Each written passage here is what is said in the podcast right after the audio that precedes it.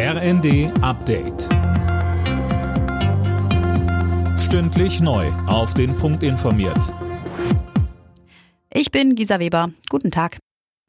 Zum Abschluss ihrer Protestwoche demonstrieren in Berlin heute noch einmal tausende Bauern. Vor dem Brandenburger Tor stehen hunderte Traktoren und Laster. Mit dabei sind auch Vertreter von Speditionen, der Fischerei und der Gastro. Die Bauern wollen, dass die geplanten Subventionskürzungen komplett zurückgenommen werden. Bundeslandwirtschaftsminister Cem Özdemir sagt bei NTV. Das Problem ist, dass man nicht mit ihnen geredet hat. Und das Problem ist, dass viele Versprechen aus den letzten Jahrzehnten nie eingelöst wurden. Und vielleicht müssen wir darüber jetzt reden. Die Tierwohlabgabe, beispielsweise die Stellung der Bauern in der Lieferkette, all diese Themen gehören jetzt auf die Tagesordnung. Ich sehe das jetzt auch als eine Chance, dass die Dinge, für die ich seit zwei Jahren kämpfe, dass die jetzt vorankommen.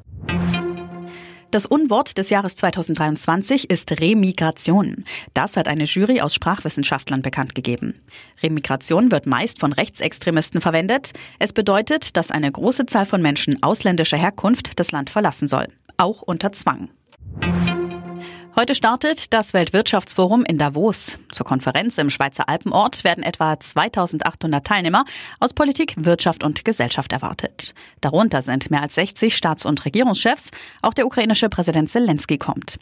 Die Tagesordnung wird von zwei Themen geprägt, dem russischen Angriffskrieg und dem Krieg zwischen Israel und der Hamas. Aber auch um die Klimakrise und künstliche Intelligenz soll es in Davos gehen. Im Südwesten Islands ist schon zum zweiten Mal innerhalb von vier Wochen ein Vulkan ausgebrochen. Die rotglühende Lava hat nun auch erstmals den Fischerort Grindavik erreicht.